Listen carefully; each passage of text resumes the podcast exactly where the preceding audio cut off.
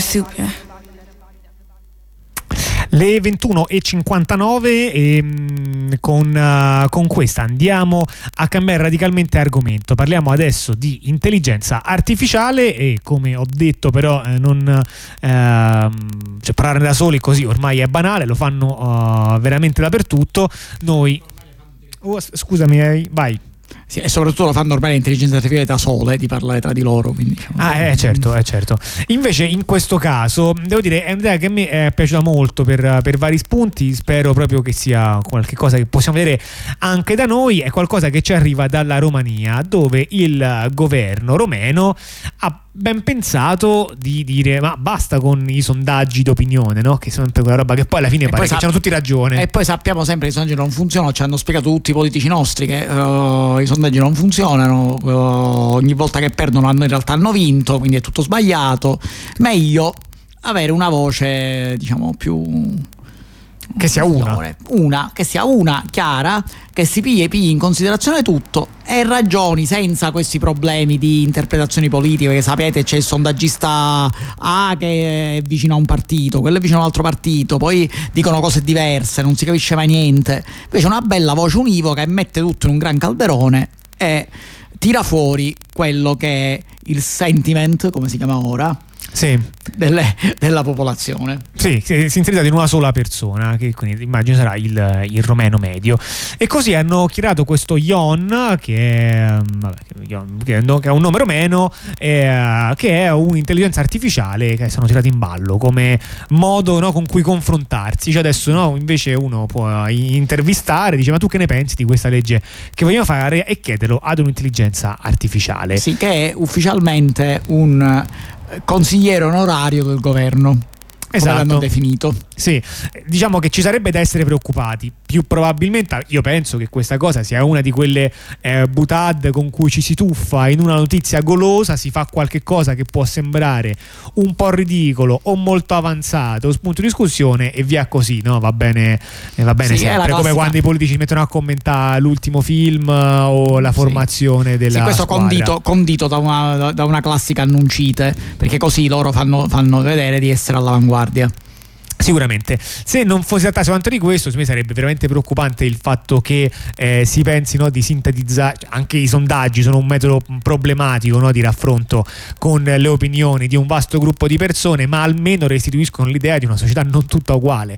Pensare che una società possa essere sintetizzabile in una persona, penso che sia eh, veramente una... Mm, sì, questo è il, il, portare il concetto di moda sostanzialmente, perché questo poi vai a... Di moda statistica. Di moda moda statistica alle estreme conseguenze, cioè nel senso che tutto quello che non è nella moda statistica viene, viene eliminato perché l'intelligenza artificiale ovviamente eh, diciamo, parlerà soltanto con una voce che sarà diciamo, nella migliore delle ipotesi la voce della maggioranza, ma nella realtà, per come a quanto pare funziona, sarà sostanzialmente la voce della maggioranza, nei, della maggioranza bombardante nei social.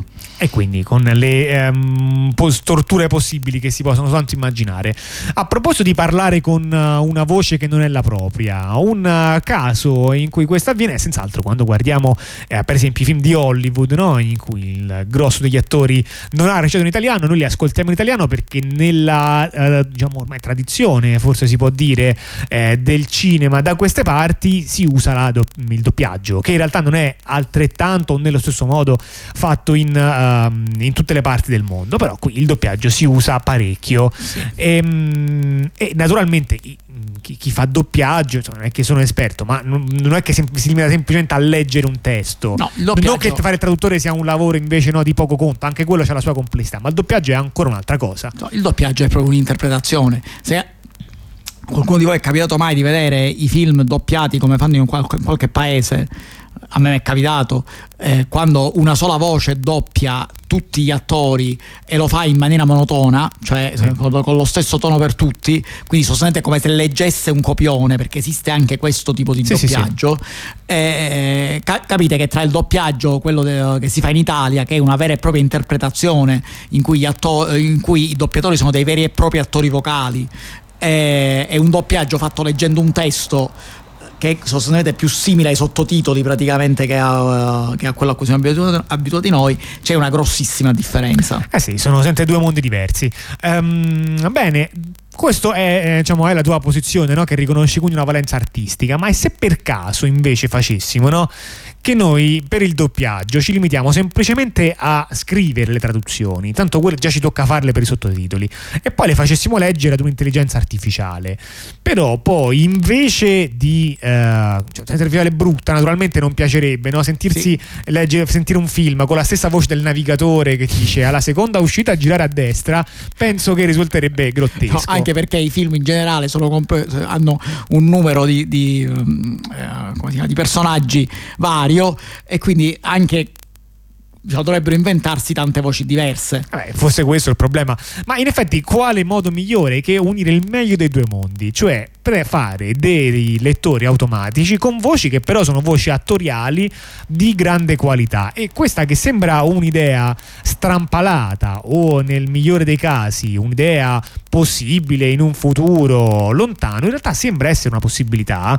Ehm, tant'è che il, um, l'ANAD, l'Associazione Nazionale Attori Doppiatori, eh, ha chiamato sciopero sono alla terza settimana di sciopero eh, proprio, e quindi parliamo dei doppiatori in Italia. Ehm, per temi relativi al contratto o alle retribuzioni, quindi diciamo a temi più propriamente, più classicamente sindacali, ma anche per la questione della cessione dei diritti della voce, eh, quindi ad aziende che lavorano con l'intelligenza artificiale. Quindi il timore fortissimo, perché se uno cede la propria voce di un attore ad aziende che si occupano di intelligenza artificiale, ve ne facilmente in mente che cos'è che ci vogliono fare e, e quindi l'idea di, farsi, di recitare dei dialoghi, magari non quelli dei, dei film di punta, ma magari quelli di altri aspetti no? in cui si vuole leggere un messaggio. Pensiamo a, penso, mi viene in mente la banchina del treno, no? ma una serie di altri casi in cui una voce automatica non è poi così strana e, e in cui però invece una voce automatica di grande qualità fatta da un nome famoso potrebbe essere no? un, un, valore aggiunto per, per, l'azienda che lo fa. E quindi questo sciopero mi sembra assolutamente da, da segnalare perché sta chiaramente nell'evoluzione delle cose. Sì, anche perché si tratta, trattandosi appunto di, di cessione dei diritti, eh, eh, cioè, diventa sostanzialmente si mette a rischio il lavoro di chi fa queste cose. Tra l'altro eh, mi infilo a gamba tesa su questa notizia su, perché eh, diciamo questa cosa, eh, diciamo, dato che appunto il lavoro del doppiaggio comunque è un lavoro artistico, eh, noi abbiamo parlato già mi pare nell'ultima, nella puntata del fatto che eh, stanno ten- eh, alcuni stanno tentando di, fare, di, fare, eh, di dare il diritto d'autore alle intelligenze artificiali. Eh, questo sarebbe un altro, sostanzialmente un altro caso, perché tu praticamente scegli, eh, fai, fai, sì che l'attore cede i diritti a un'intelligenza artificiale che poi a questo punto sarebbe la proprietaria, tra virgolette, del doppiaggio, perché sarebbe stato fatto da, da loro in, uh, diciamo, in, Inghilterra è successo nell'ultima settimana, era una notizia che non abbiamo messo nella lista, però a questo punto la, la dico, che un giudice ha appunto detto, parlando di, queste, di questi tentativi di brevetto con l'intelligenza di, di brevetto, cioè di diritto d'autore assegnato all'intelligenza artificiale, che sostanzialmente ha detto, eh, diciamo, ha dato parere contrario, adducendo il fatto che se si permette all'intelligenza artificiale di eh, avere un un proprio copyright, allora perché si dovrebbe escludere quello fatto da un cane, da un cane o da un gatto? Che comunque possono fare un lavoro creativo e in questo momento eh, non possono eh, diciamo, detenere il diritto d'autore. Quindi diciamo, questo, queste cose si vanno a innescare in questi discorsi che per ora sono discorsi abbastanza di attualità. E uh, invece mi, uh, mi, sposterei, tornerei a, um, a, un altro dei nostri grandi classici, ovvero a parlare di censura. La censura um, è qualcosa che ci viene spesso raccontata con un grande spirito colonialista, che ci spiega che la censura è quella che fanno i governi fuori dall'Europa e dal mondo eh, occidentale ed è in questa chiave che va letta la censura, per esempio, che avviene in Cina o in altri altri contesti. La realtà è spesso più complessa di queste eh, semplificazioni. E quindi eh, insomma che in Cina ci sia diciamo non è che... in Cina ci sia non c'è dubbio. Ehm Chi è che la faccia in Cina è in effetti spesso il, uh, il, governo, il governo cinese ma poi diciamo la collaborazione piuttosto volontaria delle eh, aziende um, che invece hanno la loro base negli, negli, Stati Uniti allora come la mettiamo? Cioè, in questo scontro di civiltà. Come lo mettiamo? Che eh, Google no, da tempo um, collabora tranquillamente alla censura cinese?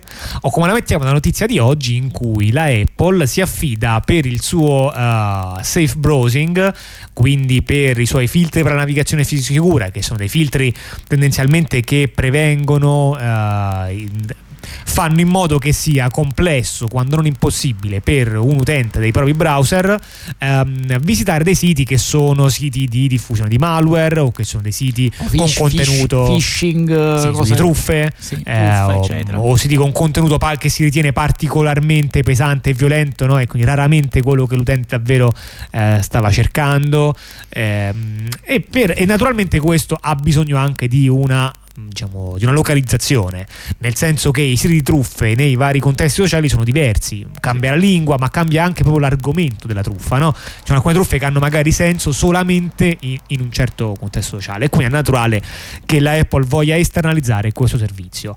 Per esternalizzare questo servizio per quanto riguarda chi sta in Cina, hanno pensato di affidarsi ad una grande azienda, quindi non a, al primo che passa di lì, alla Tencent, di cui abbiamo, se non sbaglio, parlato anche proprio la volta scorsa. Sì, la Tencent è una delle più, ormai è una delle più grandi aziende, diciamo, informatiche, tecnologiche del mondo. Ricordate, quella che fa WeChat per capirci. Sì, quella che fa WeChat. Ricordavamo l'altra, l'altra, volta che è anche la più grande azienda di produttrice di giochi del mondo, se si tengono in considerazione anche i giochi per smartphone Uh, diciamo tutti con brand diversi eh, non, non, troverete un gioco Tencent hanno tutti la Tencent possiede centinaia decine forse anche centinaia di marchi con cui produce app di, di un sacco di tipo tra cui giochi e eh, quindi la Apple ha deciso di affidarsi alla Tencent. La Tencent diciamo, sarebbe un'ottima scelta, del resto un'azienda molto grande come Apple una, deve eh, affrontare il mercato cinese, il mercato cinese è un mercato in cui c'è la censura, lo sappiamo, la Tencent è una ditta cinese che lavora in Cina e eh, quindi saprà come funziona la censura cinese, quindi eh, diciamo si mettono d'accordo e fanno. Quello che è il risultato, diciamo un pochettino forse spiacevole per alcuni utenti in particolare cinesi, e che porta a queste proteste che sentiamo sì, fuori sì. dalla radio in cui sì, no. Questo, questo, questo, è, lo sciopero, è lo sciopero dei doppiatori che è appena arrivato ho capito quindi in solidarietà con i doppiatori qui ci sono dei fuochi d'artificio va bene. I fuochi d'artificio va Li ringraziamo sia per l'odore d'incenso che prima arrivava penso stessero celebrando una messa per cui un forte odore eh, arrivava in radio adesso ci sono anche i fuochi d'artificio noi chiudiamo la finestra e proviamo a mantenere la serietà. Allora dicevamo eh, che, che, che, questa operazione di accordo con la Tencent è, diciamo, è stata fatta eh, diciamo, senza tenere in considerazione un piccolo dettaglio cioè il fatto che in Cina dal 1997, da ben il 1997, c'è il famoso un, un paese, due sistemi, perché ci sono due piccoli territori cinesi, Hong Kong e Macao, che ancora in linea teorica come diciamo, le proteste a Hong Kong hanno fatto sì, intuire. intuire, che in linea teorica manterrebbero un sistema molto più liberale, dove non c'è la censura, dove, dove si applicano leggi diciamo, molto più vicine a quelle occidentali e c'è un livello di censura, ci dovrebbe essere un livello di censura molto inferiore rispetto a quella della Cina continentale. Il problema è che semplicemente, dato che Apple si è affidata alla Tencent, la Tencent ha semplicemente esteso il, eh, la censura della Cina continentale anche a Hong Kong e a Macao. Perché? Perché, diciamo, perché l'ha fatto, cioè nel senso non, c'è un motivo. Non avrebbe dovuto, l'ha fatto e nessuno si è lamentato. Questa la notizia è questa. Sì, questa è sicuramente una grossa parte della, della notizia. Cioè, mi sembra comunque sempre notizia da dare il fatto che anche nel territorio eh, più comunemente definito cinese, quindi quello della Repubblica Popolare Cinese, comunque Apple collabora in pieno anche in queste sottigliezze, no? sì. E quindi anche in questo eh, si fa aiutare da aziende che chiaramente poi mantengono liste che non sono liste formalmente di contenuti di, di censura politica, sono liste di safe browsing, quindi di qualcosa che dovrebbe essere fatta per per tutelare l'utente e con questa caratteristica che includono i browser, che è inclusa nella maggior parte dei browser e, e, che in teoria si presta alla censura, ma che poi ci si dice sì vabbè ma perché non, normalmente la si usa con giudizio, quindi il problema non si crea, in realtà invece in, um, in Cina si, si, crea come. Sì, in più poi lo si estende anche in tutte le parti sì. della Cina. E si usa anche abbastanza senza giudizio, perché per esempio eh, eh, diciamo Tencent F diciamo, è stata è nota perché già in passato ha applicato una censura ideologica a vari siti, tipo per esempio il caso dell'applicazione Notepad++, che è un, um, un editor di testo diciamo, per computer, per sistemi operativi Windows, che è eh, diciamo, abbastanza diciamo, abbastanza direi potente. un editor per, per programmatori o comunque no, per utilizzo editor... avanzato sì, un editore testo per utilizzo, è un editore testo per utilizzo avanzato, diciamo per programmatori, ma non solo, io l'ho visto usare anche a persone che non sono programmatori, è comunque un editor ah, avanzato, certo. ecco, diciamo, una cosa che ti consente di fare editing di testo senza utilizzare un word processor che non è un editor di testo, ma eh, diciamo ti consente di avere molte funzionalità di quel tipo. E questo era stato bloccato perché praticamente il, lo sviluppatore di, di, questa applicazione aveva eh, dato un messaggio di solidarietà con i dissidenti di Hong Kong. E il risultato è che la Tencent l'ha bloccato. Quindi diciamo, stiamo parlando di una cosa che eh, cioè, non c'è un pericolo, è squisitamente ideologico, perché appunto è un messaggio di solidarietà, tra l'altro con la popolazione stessa che poi viene censurata, quindi diciamo sì, adesso hanno censurato anche tutto GitLab. GitLab è un non, nettamente non il più grande, ma comunque grande ehm, sito in cui vengono diciamo, pubblicato codice sorgente, quindi un sito in cui in genere chi ha bisogno di uno spazio per uh, creare un progetto software in cui collaborare, aprire un sistema di ticket, e, insomma, fare rilasci, tutto quanto quello che riguarda, il più famoso è GitHub, eh, GitLab è un altro piuttosto affermato e tutto GitLab è bloccato, quindi qui altro che bloccare Notepad++, qui si tratta di bloccare migliaia di, sì. uh, di applicazioni chissà, probabilmente perché c'era qualche, uh, qualcuna di queste che aveva scritto qualcosa che non andava bene sì, dentro al suo manuale. Probabilmente sì, diciamo, il caso di Notepad era chiaro, cioè in quel caso era chiaramente ideologico, si vedeva, c'era un motivo. Eh. Qua GitLab è più difficile perché c'è uh, un sacco di roba dentro. E quindi diciamo il punto qua è che il, uh, appunto facendo in questa maniera Apple è pienamente diciamo, collaborativa con la censura uh, cinese che appunto come, come, vediamo è una censura massiva cioè loro appunto eliminano completamente un, uh, eh, un servizio grosso diciamo, per Uh, non si sa bene per quale motivo, cioè un motivo che non è inerente il servizio stesso. Ma questa cosa già si è vista perché, per esempio, si è vista perché durante le manifestazioni di Hong Kong eh, la Apple rendeva non disponibili sui suoi sistemi le eh, app che venivano usate, usate, dai manifestanti. È un altro caso di collaborazione eh, perché eh, diciamo, era mh, piena attività di supporto alla, alla parte governativa. Va bene, io con questo passerei invece ai casi di censura dalle parti nostre, no? Ma io farei un'interruzione che già che, che sono passati 50, 46 minuti dalla precedente. Ormai sei diventato un DJ, un fisso della musica, un traditore.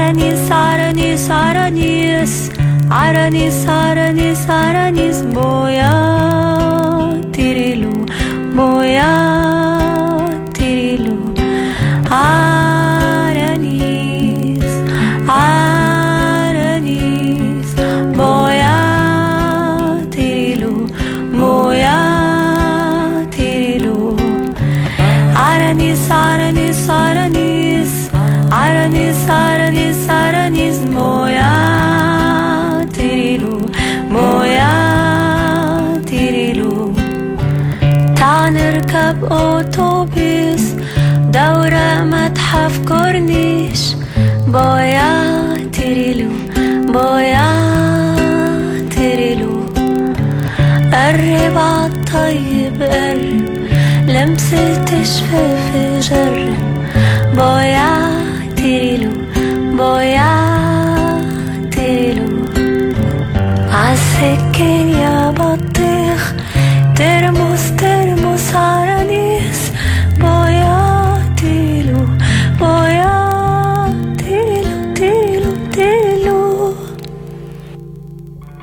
كله نضيف كله نحيف كله مهفهف كله لطيف. آه يا لطيف تتلطف بالصبايا يا لطيف يا لطيف. هجومات سوق فرنش تاكسيات بتكروش كاش. كله نضيف كله خلنش. والأسواق زي الشطرنج نضيفة ظريفة زي التلج. فيها الشبان تتمايل والبنات بتغنوش غنج. كله نضيف كله نحيف كله مهفهف كله لطيف. كله نضيف. كله مهفهف كله لطيف